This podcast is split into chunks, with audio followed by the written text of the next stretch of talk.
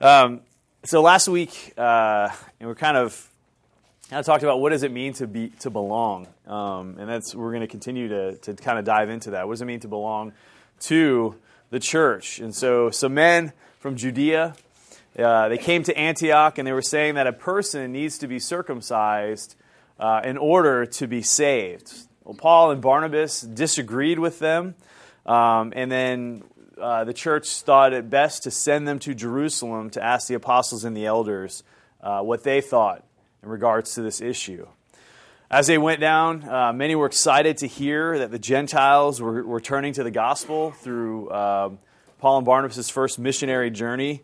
Uh, but some believers in the Jerusalem church, who were, says they were aligned with the Pharisees, said that uh, the Gentiles needed to be circumcised in order to obey the law of Moses. Um, and so they make their way down there. Uh, you know, one commentator said that their kind of trip down was maybe like a campaign because it was 250 miles from Antioch to uh, Jerusalem. So as Paul and Barnabas went, they kind of shared what they were doing with the churches, and everyone was excited. Um, and so maybe built up, you know, their their hearts in regards to what the Lord is doing, and uh, they make it finally to the church and. Um, and uh, kind of share what's going on. That's kind of where we got to last week. We got to that kind of like what the the believers, you know, they are believers, they're part of the church, they believe in Jesus Christ, but they were Pharisees, um, a conservative movement uh, that in, in Judaism, very strict in Bible reading and Bible interpretation. Um, but a lot of times Jesus had to remind them, like, have you not heard? Have you not read? You know, do you not know what the Scripture says? Because um, they sometimes missed what God was doing or the intent of what God was doing um, by obeying certain regulations and obeying certain laws. And those were usually sticking points. So as we kind of talk about this, you know, there was, there was this idea of, um, of something that you need to do in order to be saved or in order to belong to the church. It's kind of, you know, another way that we can look at it. Um, they made it a salvation issue, but it's also a fellowship issue as, as, as belonging to the church. Um, as I was thinking about this issue, um, there was a group that kind of came to mind in, as far as uh, you know what what had happened to them in church history. Um, how many of you heard of the Anabaptists? Okay, um, how many of you know about the Anabaptists? so you might have heard that term, you know, the Anabaptists, are somewhere in church history. But you know what? What exactly was this group? So ana, not anti, but ana um, is means re in Greek, and baptized is baptized, baptismo. And so they were accused of rebaptizing people. Um, they were a group that came out of the Reformation and said that. Uh, you know the reforms that you know the Reformation again was pro- protesting what the Catholic Church was doing and saying that there needs to be reforms um, in regards to practices in the Catholic Church. Um, the Catholic Church, even today, would acknowledge yes, there were reforms that needed to be done, um, and so we would say, as you know, coming in that line of Protestants, that there are certain reforms that you know the Catholics should have even done to continue along that. So they made some reforms, um, and the Anabaptists said, well, there's a few more things that we think should be reformed as well, and this is actually like kind of within that Protestant, you know, uh, in the early you know Protestant group, um, kind of a split, what had happened. But it's kind of amazing like how they were dealt with and and what had happened. So if we kind of get like a context of historically the things that were going on, Luther nailed his his 95 theses in 1517. Okay, so we think of 1517 is when he first posted something of like, hey, here's some things that need that we need to do as a reform to the church. Um, four years later, in 1521, he stands before the, the Catholic Council and at the Diet of Worms and basically says, you know, I can't recant. Like he's told, you need to recant of all the things you've said. And he's like, I can't. And there's that famous thing where he's like, you know, um, what is that? I can't. Uh, I will. It's not. It goes against conscience, so I will not uh, recant um, because to go against conscience is neither wise nor profitable. And so here I stand. I can do no other. You know, and there's some theatrical addings to whatever he said. But he basically says, like, you know, I stand on the word of God. If you can show me from Scripture to, to recant, but otherwise I can't do it because it goes against my conscience. Well, that was only four years later. Now, Mark, uh, Ulrich Zwingli, that was in Germany, so Martin Luther was in Germany, just south of there in Switzerland. uh, Zwingli um, was a Catholic priest who was starting to kind of take you know, hold of some of Luther's ideas, and he was preaching reform in 1522. Well, Zwingli, Zwingli's disciples, just a year later, wanted to see some of those reforms go even further. And one of those reforms was the fact that um, even in all of the, the changes that were going on, which has really had to do with uh, the authority of Scripture, and um, you know, I guess there's a lot more that goes to this, but that the Scripture should be read by everyone, uh, and a lot of other things that kind of trickle down from there. Um, but one of the things that, the, that, that never really got changed that we would see as kind of a big sticking point is the fact that they baptized infants. So you were baptized in the Catholic Church as an infant, and you were brought into the Catholic Church as an infant, and there was no need to be baptized after that. Well, that was something that continued uh, to occur even with the Reformation. Uh, and even in Zwingli's church, as much as he, he had done for the Reformation, uh, that was some, still an issue of infant baptism was still kind of the mode of, of acceptance at that day. And the Anabaptists said, we see in Scripture that a person should only be baptized after a profession of faith. That it is upon a confession of faith that then that they are baptized according to what uh, Christ had commanded um, in the Great Commission and some of these other things. So, how did the church respond? It's one of those things that you say, like, baptism today, you know, there are those that still do infant baptism, and those that, you know, like like our church, that we would do a believer's baptism, um, which again is three o'clock in two weeks. And uh, uh, if you want to participate, what's that? Be there, be square. Be there, be square. So, um, and so. Uh, as a result of their kind of defiance, Zwingli wanted to leave it up to the council because at that time, uh, the church and the state were very intertwined. And it was if people didn't do things that were a part of what the church uh, doctrine said that there were authorities in the government that could um, you know levy repercussions on the people. And so the council uh, in uh, zurich which is where they were in, in switzerland um, uh, decided that a person should still be baptized. And there was one particular uh, person who you know continued to resist baptizing his own infant daughter because he felt that it went against what Scripture says, that when she you know, grows up and can make a faith, profession of faith on her own, that she, uh, she could then be baptized. So it became this big issue. And even though the council had said, you know, you must do this, um, a group decided that they were going to, to baptize, you know, believers.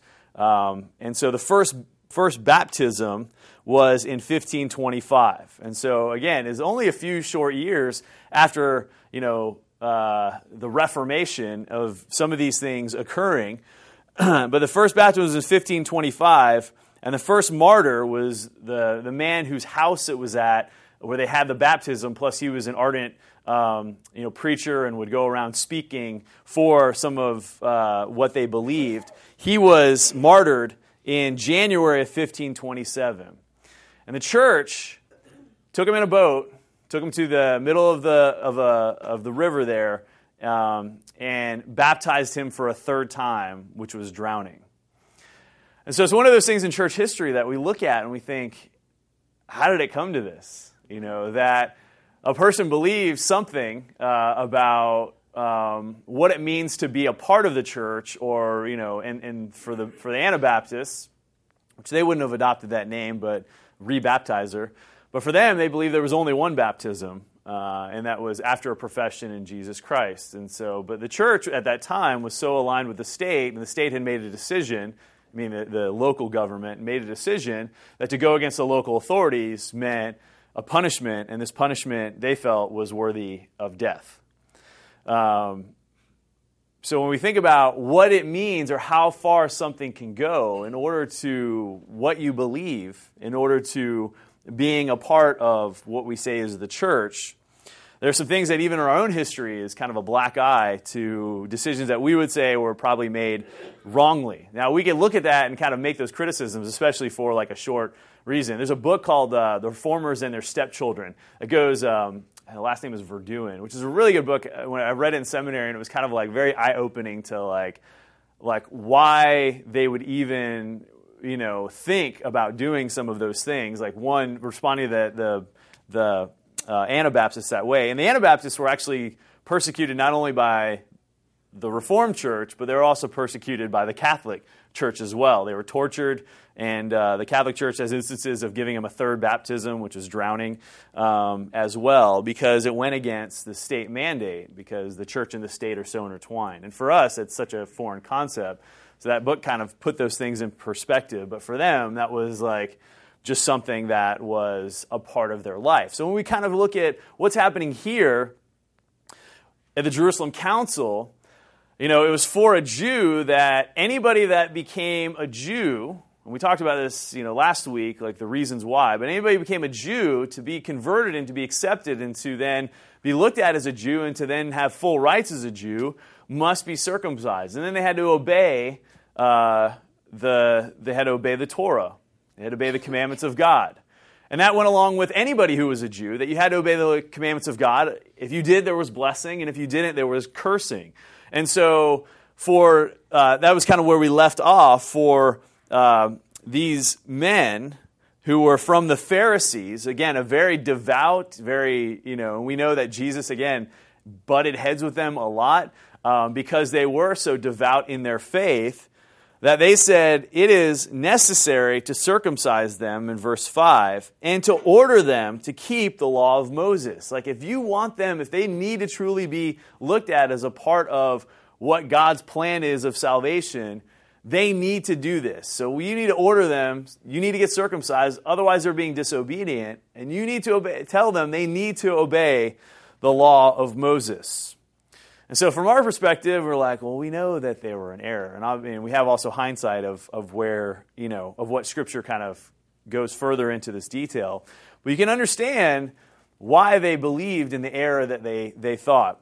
Also, you can understand, too, why, you know, a little bit, I don't know if we'll truly understand, why at certain times in church history, people enacted an error and uh, persecuted others in the wrong way. So let's pick it up in verse 6, and we'll kind of dive a little bit deeper. But I don't know, as I was kind of studying and thinking about this, uh, the Anabaptists had come to my mind as like this group that kind of fit the context of what we were looking at. And there's others that we could look at as well. Verse 6 says, The apostles and the elders were gathered together to consider this matter. And after there had been much debate, Peter stood up and said to them, Brothers, you know that in the early days God made a choice among you, that by my mouth the Gentiles should hear the word of the gospel and believe. And God, who knows the heart, bore witness to them by giving them the Holy Spirit just as he did to us. And he made no distinction between us and them, having cleansed their hearts by faith. Now, therefore, why are you putting God to the test by placing a yoke on the neck of the disciples that neither our fathers nor we have been able to bear? But we believe that we will be saved through the grace of the Lord Jesus, just as they will. So, it says uh, in verse 6, the beginning, the apostles and the elders were gathered together. This, this meeting um, is often referred to as the Jerusalem Council. So, in other places, uh, you know, if we talk about the Jerusalem Council, um, this is the halfway point in the book of Acts. It's also kind of a turning point as to what missions is going to look like um, as uh, as it goes forward. And that's after this, we're just going to follow Paul um, and Barnabas slightly, but but Paul mostly to where he is led um, in his missions. And, and when he goes and he you know, proclaims the gospel, what are some things that are necessary in order to set up the church and build up the church, and things that are, are done out of particular practice. And so the Jerusalem Council is going to be very instructive for us um, going forward.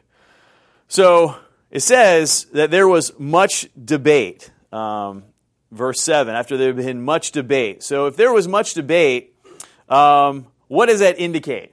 The fact that there had been much debate at this Jerusalem council. So there was a difference of opinion. And on the surface, that's definitely true. There's def- a definite difference of opinion. If there's a difference of opinion, what likely had not been discussed up to this point? probably this particular issue, right? Uh, you probably had friends or you know coworkers or things like that that like you've had no problem talking to and maybe knew them for a couple years and all of a sudden you get into a conversation and you're like it got a little bit uh, more tense. Um, because you finally like hear like what they believe or something like that and there had not been been nothing that had kind of come up to this point.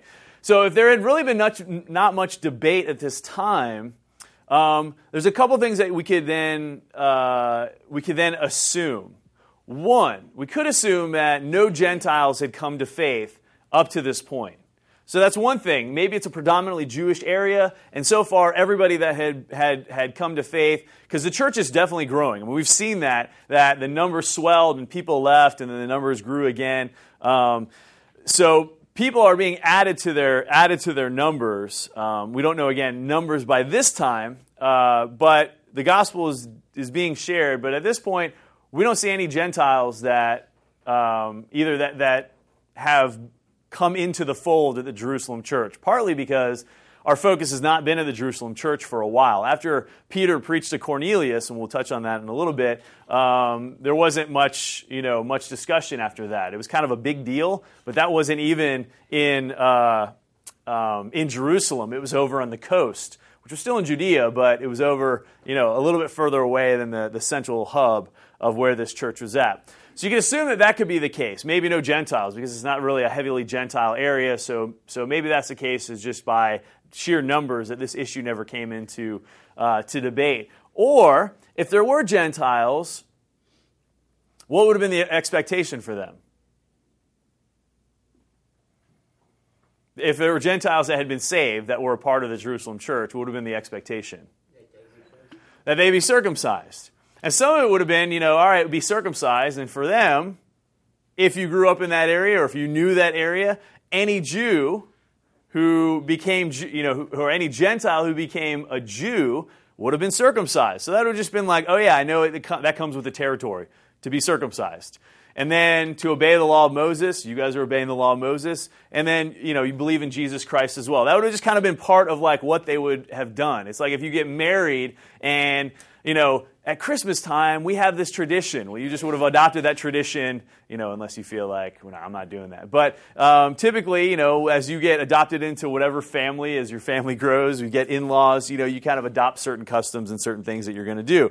And for them, it was just innocuous. You know, that's just part of the territory. There's nothing wrong. You know, all right, I'll get circumcised. There's no big deal about that. It didn't mean anything. Um, them being circumcised would have actually, like, you know, it wasn't a moral issue. Um, we'll get to that in a little bit. Uh, but they would have been more accepted and then would have been just adopting the traditions that they had grown up with. So for them so far, it's not that big a deal.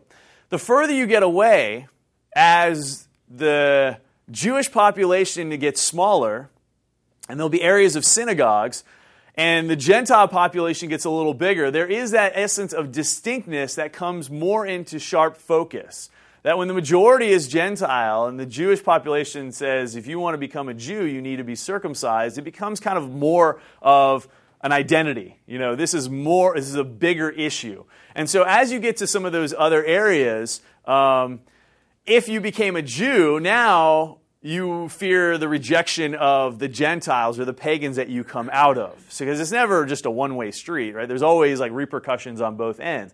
If you leave, you know, a, a household that it will, will, go to, you know, the church in Lystra where they, they uh, worship Zeus, right? If you come out of that, that background of worshiping Zeus and you go become a Jew, well, now you wouldn't partake in anything that had to do with worshiping Zeus. And so you've kind of cut yourself off from those pe- your people and your family and all of those things.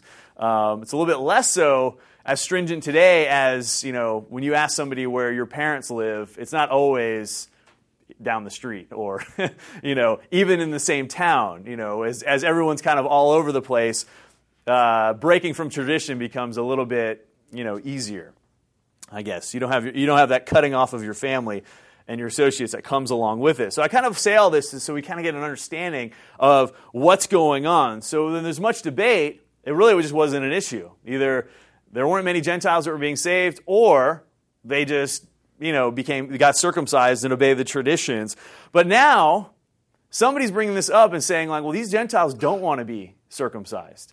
And Paul's like, I don't think they need to be circumcised. And some of the people are like, What do you mean they don't need to be circumcised? That's just the way we've always done it, right?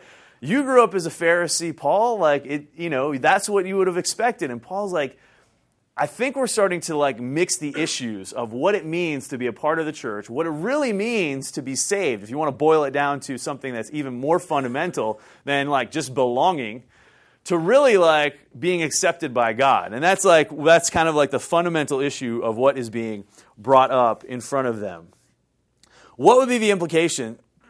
so so for Paul, the issue is not really a moral one, but a ritualistic one. That ends up becoming something like, if you look at the Torah, it's not something that um, was one of the Ten Commandments or something that was uh, a moral issue, but it was something about obedience and doing something uh, regarding a custom. And so that's kind of what is being brought to the table. How much do we still do today? Yeah.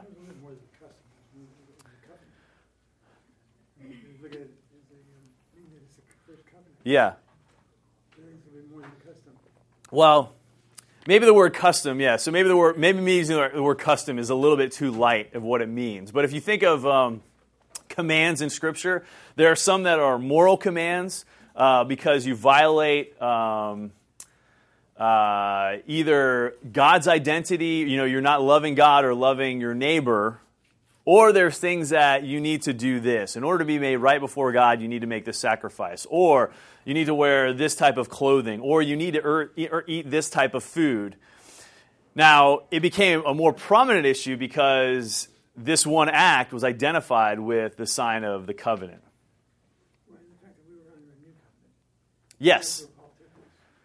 Exactly. Yeah, and that's that's where that's where that's where we're, that's where like uh, everybody in the debate is gonna is starting to come out of. Well, should we make this change? And if you want to make a reference to the Anabaptists and say like, well, we don't need to baptize infants because baptizing an infant is not really you know where salvation lies, right? It's it's upon a person's faith in Jesus Christ. Now it's interesting if you look at you know Zwingli, um, or at least you know, I guess uh, historians would say that Zwingli would have gone, gone on with that, but he wanted to kind of take some reforms a little bit slower. You know, not like the next year, some of his disciples, because he, he ended up meeting with some of these guys weekly and saying, you know, looking at scripture, and they were like, whoa, there's other things we need to be doing. And he's kind of like, well, let's slow down. Let's kind of like listen to what the council says. And some of these guys were like, no, we need to like force this through. And that's where it kind of became an issue. What's that? Calvin was there also. As far as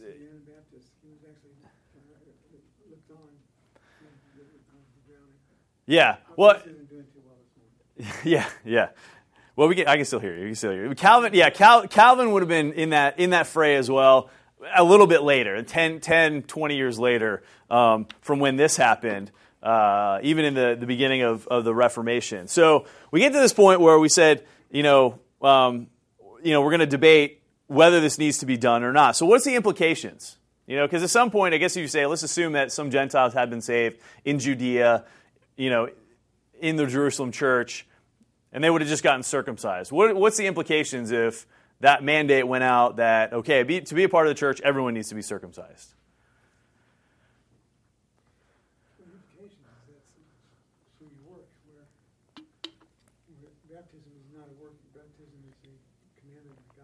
Okay. Okay.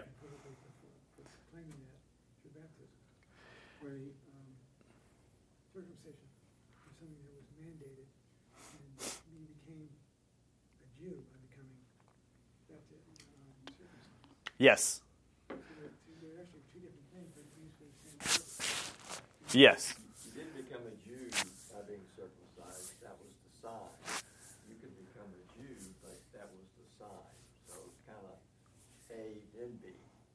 Yes. Yes. And I, and I think even a bigger issue what's the problem if you let a work creep in? Even if it was a sign, and we'll even go so far as even saying, even baptism. What's the problem with, if, with uh, a person saying that a work, even if you said it was out of obedience to what Christ said, but a work is, has any connection or has any merit in regards to your salvation? No, I know, but I'm saying, what is the danger if that is the implication? Like if, I, if we said, all right, you made a profession of Christ, Christ, you need to be baptized in order to be saved. That's wrong. Well, I know it's wrong. What's the implication of that? You're, you're a member of the Church of Christ. Okay. You end up trusting the work and not what Christ did. Yeah. So at the time, at the time, it kind of logically follows out of like what Christ said, and would logically follow to be circumcised out of obedience. And really, the infant baptism, baptism is kind of like the sign that would replace uh, for the church would kind of replace circumcision, right? And uh, even where some churches say that we still they, they, they do infant baptism, there are still Protestant churches that do infant baptism, and some of you probably came out of that because they see it as the sign uh, that is similar to that sign of the covenant. Although the baptism would be a sign of the new covenant, and so, but they make those parallels between the New Testament and the Old Testament and the church in Israel at that time. One the, but they wouldn't take the next step. What, I, what I'm getting to the implications, kind of Anthony alluded to that, is at the time it makes kind of sense when you kind of package it together. But later on, as a um, to be, if anyone ever questioned your salvation, there is a danger to point to that thing as one justification of why you are saved. Paul would even look at his own credentials and say, I was uh, born in this clan, I was circumcised on the eighth day, I was this, that, and that. I was a Pharisee amongst Pharisees. So he had all the credentials of, you know, of a, of a, you know, whatever, a God fearing Jew, a Jew amongst Jews, but he says all of that means nothing.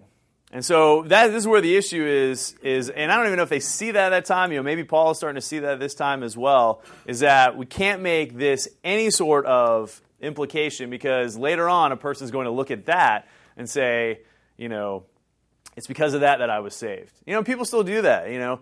Uh, are you, you know, do you believe in Christ? Yes, I was baptized when I was in, you know, when I was young. And like they look at some of these things that they have done. And so you, as soon as you start importing anything that you have done, you start to then muddy the waters as far as what it means to be saved. And that's, that, we'll get to that issue in just a second. So there are a lot of implications, but those are primary big implications of what is going on. And yes, it was a nation of Israel versus church thing, but we can start seeing like down the road, and we did see down the road, even in our own history, of things that were implied or seen as necessary in order to be saved. And so, who stands up to resolve the situation in this? Yeah. So Peter stands up. And what did he appeal to? What's that? Yeah, took him back to Cornelius. And last time we see Peter standing up before a group, they were like, Peter, what are you doing in that Gentile's house? And he's like, listen, this is what happened. And just as kind of a refresher, you know, Peter was down south. We kind of like looked at how God kind of led him from one city to the next, and he was invited to come uh, to Joppa and, and stay there, and he's, he's down there. And up in Caesarea, you have Cornelius. Uh, he has a vision. He says Cornelius is a God fearing man. We don't see that he's a Jewish, you know, con- not converted, so he's still looked at as a Gentile, but he fears God. He pays alms uh, to the poor, um, to the you know Jewish uh, group, and so um, so we would say that you know he's given, gotten, he's gotten a vision to send some man down to Peter, and Peter is up on the rooftop and he's having this weird dream about being told to eat meat uh, that is um, was unclean, and he's like, I can't do this. And God says, "Eat it." And he's like, "No, I'm, you know, we Jews are forbidden to eat this." And he's like, and he three times that happens, and he says, "Well, what I deem is clean, you do not deem as unclean." And so that was kind of a realization, and all of a sudden he gets a knock at the door, and the men that Cornelius sent down gets Peter and says, "Hey, our boss wants to talk to you." Now, Peter would never, as a Jew, gone to a Gentile's house, but he's like, you know what? Something amazing just happened, and I'm going to go with you. And when he went, he shared the gospel with them, and all of Cornelius' household was saved. The Holy Spirit is poured out on them, and they start speaking in tongues. And so God is obviously doing something that He did when Peter first preached the gospel, and there was you know tongues being poured out uh, to the Jewish crowd and the, the church, all the people were added to the church that day during Pentecost. And so you start seeing those connections. So when, they were, when Peter was asked, hey, what are you doing there? He just appealed to the fact that God, this seems to be what God's doing, and now he's opened up a way to the Gentiles.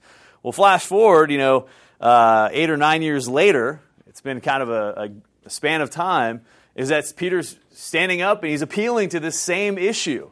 Remember the whole thing about Cornelius? You know, there was an issue back then, but we all, you know, after I kind of said what was happening, everybody was like, well, praise God. It seems like God is now moving towards the Gentiles. Except the church down there wasn't moving towards the Gentiles. It took other people to, uh, to make those inroads and to actually go out and reach the Gentiles. And so he appeals to what happened, right? Uh, what happened to Cornelius. And he says that what made them disciples was not anything that they had done, right? But it was that it was that God had given them a cleansed heart by their faith at the end of verse 9, right? He, he made no distinction between us, Jews, and them, Gentiles, having cleansed their hearts by faith. And that is the central issue of what is at debate here in the Jerusalem Council. And so he says, Now, why are you putting God to the test by placing a yoke on the neck of the disciples. Now, why did he think, why did he say that? Why are you putting God to the test? I mean, often we think, like, maybe God is testing me. But every once in a while, that language is used as like, why are you putting God to the test? What is it that, that puts God to the test?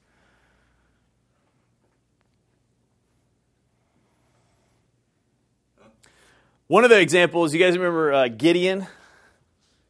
You remember Gideon. What happened, what happened with Gideon? What's that? yeah, fleas?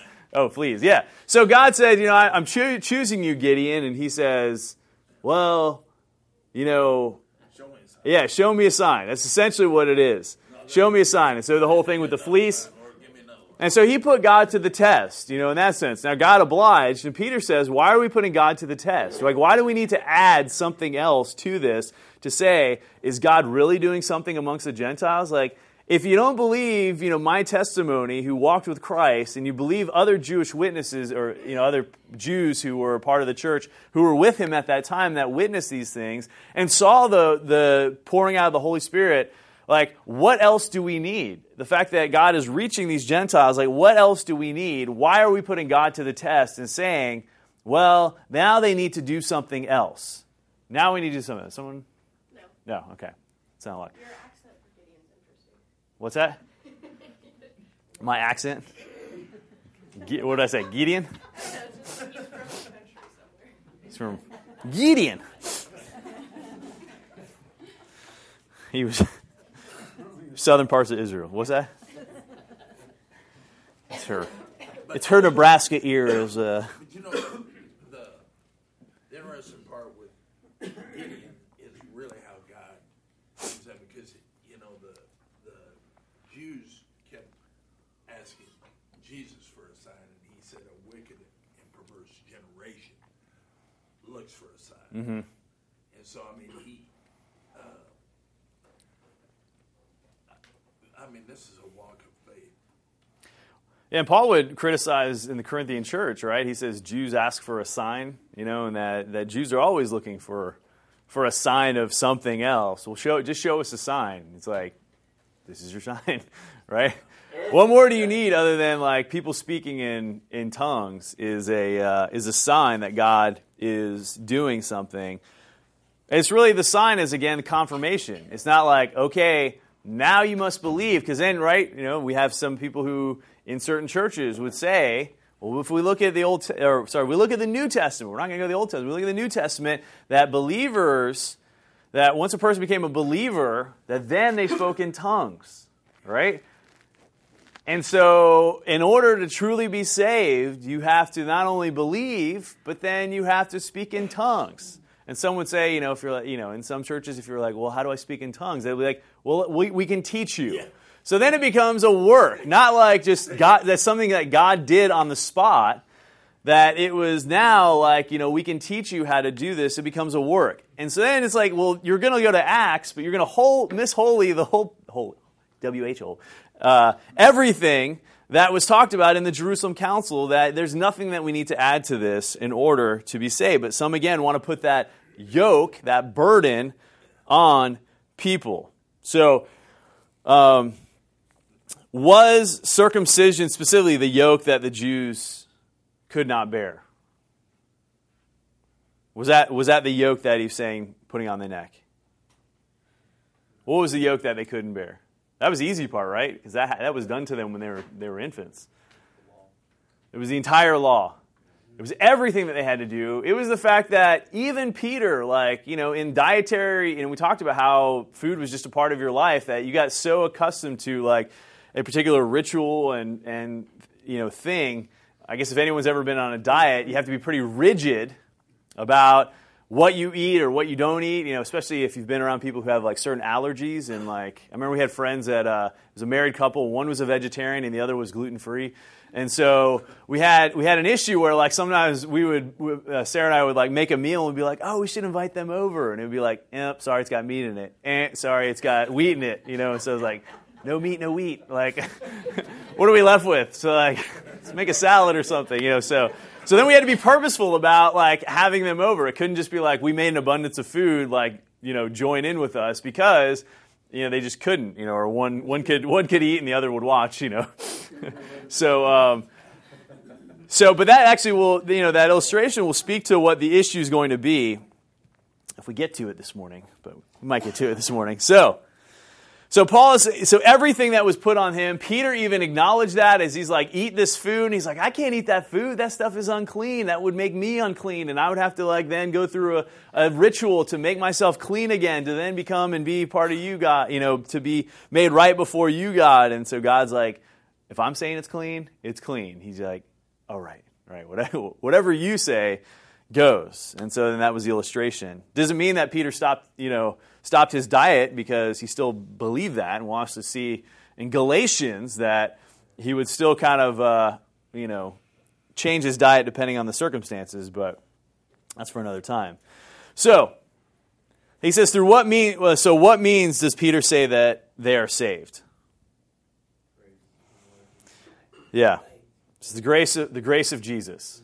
The grace of Jesus. Again, that like that is the central focus that it's the grace of Jesus. So what does he mean by that?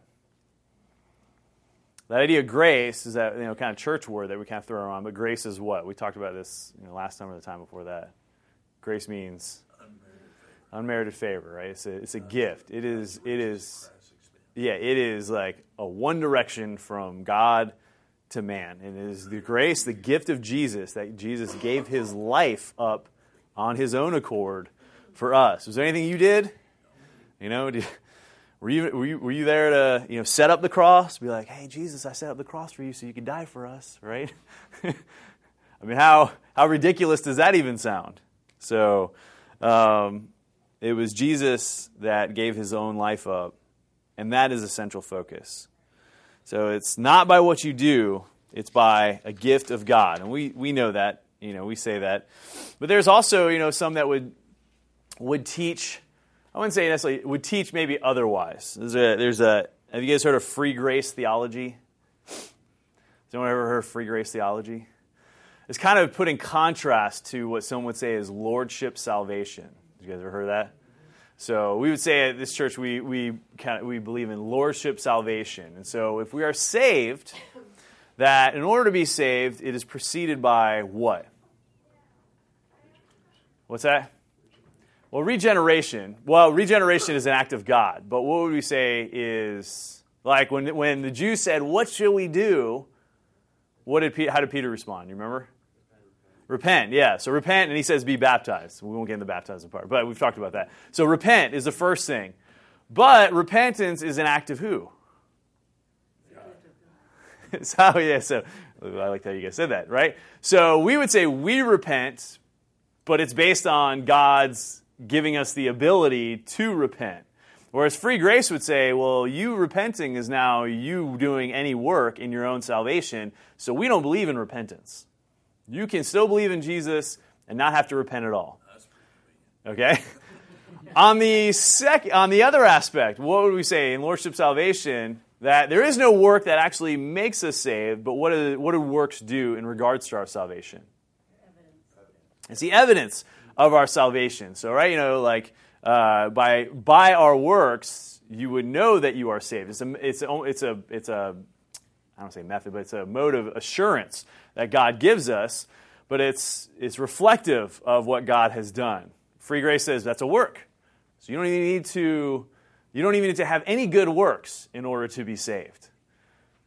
And so you're like, well, that almost seems to only exist within like the realm of theory, but not in how God works. So you don't have to repent, and you don't have to do any good works, and you still, but you can be saved because it is purely an act of God.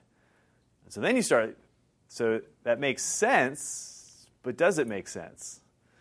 It makes sense that we don't want to add anything, right, to what God has done, but it doesn't make any sense in the fact that, well, how can you be saved if you don't repent? If you don't see yourself as unworthy before God, how, how, how is that anything, you know, reflective of what God has done in your heart? If He has given you a new heart, that's God helping you repent. It's through regeneration that He's given you the ability to repent. And if you've repented and you've given, given a new heart, subsequently you would have good works that follow. But those who teach, like we don't even want to like we don't even want to um, see ourselves as adding any sort of work, so we're going to teach this. But it'd be very confusing, right? It'd be very confusing. We don't need to tell where they came from. What's that? Ryrie Ryrie? and, and Dallas. Yeah, yeah, and I mean it is it is, and I don't I, I don't know where they're. I mean I know there's some big proponents there, but I don't even I don't know where overall Dallas is in that state. So was I'm not the city, but Dallas Theological. The whole, not the whole city. yeah. We'll just say all of Texas, right, is teaching that. No, so Dallas Theological was where this came out in the late, yeah, seminary in the late 90s. So, um, easy believism, yeah, sometimes called antinomianism. You don't have to, you know. So, and, but you see, you see you see vestiges of that in different places. Um, and again, you know, you wouldn't get this in this church, but you go to other churches or people that are even in within our kind of own, you know, I guess, whatever areas uh, of theology would say even even how you preach needs to be done in a certain way so you don't start to get people thinking that there's anything that they need to do in order to be made right with God we could spend a whole lot of time talking about what that looks like, you know. But I just say that is the issue that they dealt with 2,000 years ago are still issues that we deal with here. They're still parsing out, like, what does it really mean to be saved? And we would say, like, oh, well, it's faith in Jesus Christ is all it is. Okay, well, how does that practically work out? Could I have faith in Jesus Christ but not have any works that follow? Mm, you know, I guess you're like, well, theoretically, that's true. Just as like some people would say, you know, is there any way that I could I could live a sinless life? You know, and some would teach yes, and you're like, well, practically, how is that the case? You know, because we know that we still are flesh and that we're going to sin. So, anyway, that's still issues that are are dealt with even today that we aren't from. So, there's a lot that we can pull out here at the Jerusalem Council with the issues that they're dealing with, what Peter is, is getting to the heart of, it is all by Christ. It's, it's by his gift that we are saved. We don't have to do anything else in order to be saved. Verse 12, we see the result of what he said. And all the assembly fell silent. And they listened to Barnabas and Paul as they related what signs and wonders God had done through them among the Gentiles. And after they sp- finished speaking, James replied, Brothers, listen to me. Simeon has related how God first visited the Gentiles to take them from a people for his own name. And with this, the words of the prophets agree, just as it is written After this, I will turn, I will rebuild the tent of David that has fallen. I will rebuild its ruins, and I will restore it. That the remnant of mankind may seek the Lord, and all the Gentiles who are called by my name, says the Lord, who makes these things known from of old. So, after what effect did Peter have after he spoke? They were silenced, right? You know, made perfect sense to them. You know, like there's really nothing we can disagree with uh, with Peter. Um, so, what did Paul and Barnabas add to this conversation after Peter? You know, after everyone fell silent, then they just kind of filled in that vacuum of silence and just said, well, let, let me just tell you what's going on out you know, in Asia Minor, and this is what happened. We went to Cyprus, and this happened there, and this proconsul was saved, and we moved up, and all these people were gathered in Antioch Pisidia, and they came to hear the gospel. They, they wanted to hear more, and the next week, you know, Gentiles were there, and you know, and then you know, I was pushed out of the city, and you know, just one place after another of what's going on. And I, we came back, and we set up the church, and there's elders there now, and you know, and the people, um, you know, responded right that that uh, uh, with joy earlier on. I imagine that they felt similarly, but they kind of said their thing, and then we see James step in and James is the brother of Jesus. We know that in a couple other areas that uh, after Christ, in 1 Corinthians 15, after Christ had, was resurrected, that it says they went to, um, uh, that Jesus appeared to his brother after appearing to 500 others. Um, in Galatians 1.19, says uh, that Paul visited James after fleeing Damascus, which was about 10 years earlier. Um, and we see that because of that, that Jesus went to James, that James has now believed. And then 10 years later, uh, a little more than that, uh, that James is now in a prominent place in this church in, in Damascus. And so James stands up and he appeals to them. And he appeals to them by quoting Amos. He goes back to the Old Testament where, where in the context that God is restoring Israel. And so here, though, these nations where Israel is being restored, but God will also restore all the nations around them. He refers to all the nations called by my name to be part of that restoration. And James says, these are the people that are being called by God's name.